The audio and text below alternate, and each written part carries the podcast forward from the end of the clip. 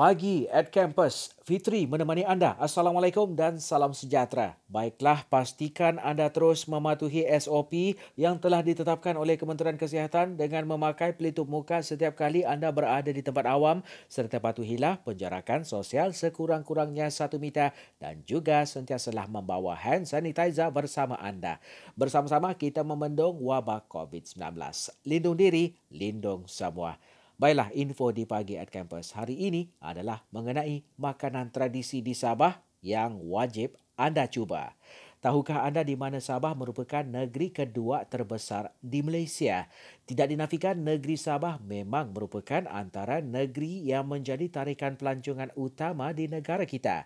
Sebut sahaja daerahnya, pasti ramai pelancongnya. Selalunya kita terbiasa mencuba makanan tradisi di negeri semenanjung Malaysia, bukan? Apa kata kali ini anda tukar selera untuk mencuba makanan tradisi di Sabah pula?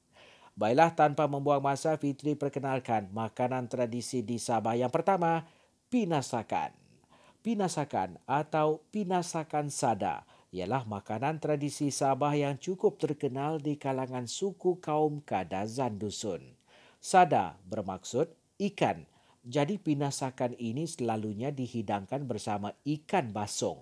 Bahan-bahan lain yang digunakan untuk membuat pinasakan sada ialah kunyit, takop-takop, garam dan buah bambangan. Hidangan ini akan berganda keenakannya jika dimakan bersama nasi putih dan sambal. Baiklah makanan tradisi di Sabah seterusnya Fitri perkenalkan tuhau.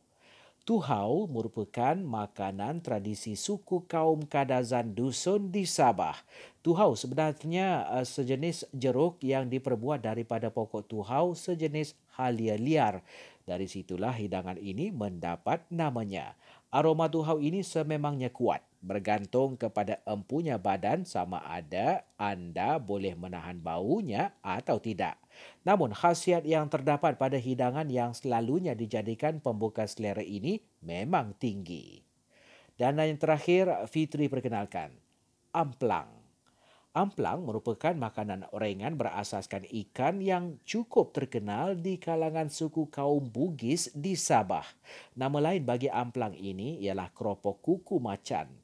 Amplang ini boleh dikatakan sebagai keropok ikan. Namun ianya juga ada pelbagai versi. Ada yang menggelarnya keropok udang, malah ada juga yang menggelarnya keropok ketam. Hidangan ini selalunya dinikmati semasa minum petang lebih enak jika dijamah bersama teh atau kopi panas. Demikian tadi info di pagi at campus. Dan kepada anda yang masih belum mendaftarkan diri untuk mendapatkan vaksin, bolehlah berbuat demikian selepas ini dengan memuat naik aplikasi MySejahtera di telefon bimbit anda. Terus setia bersama kami di UMS FM.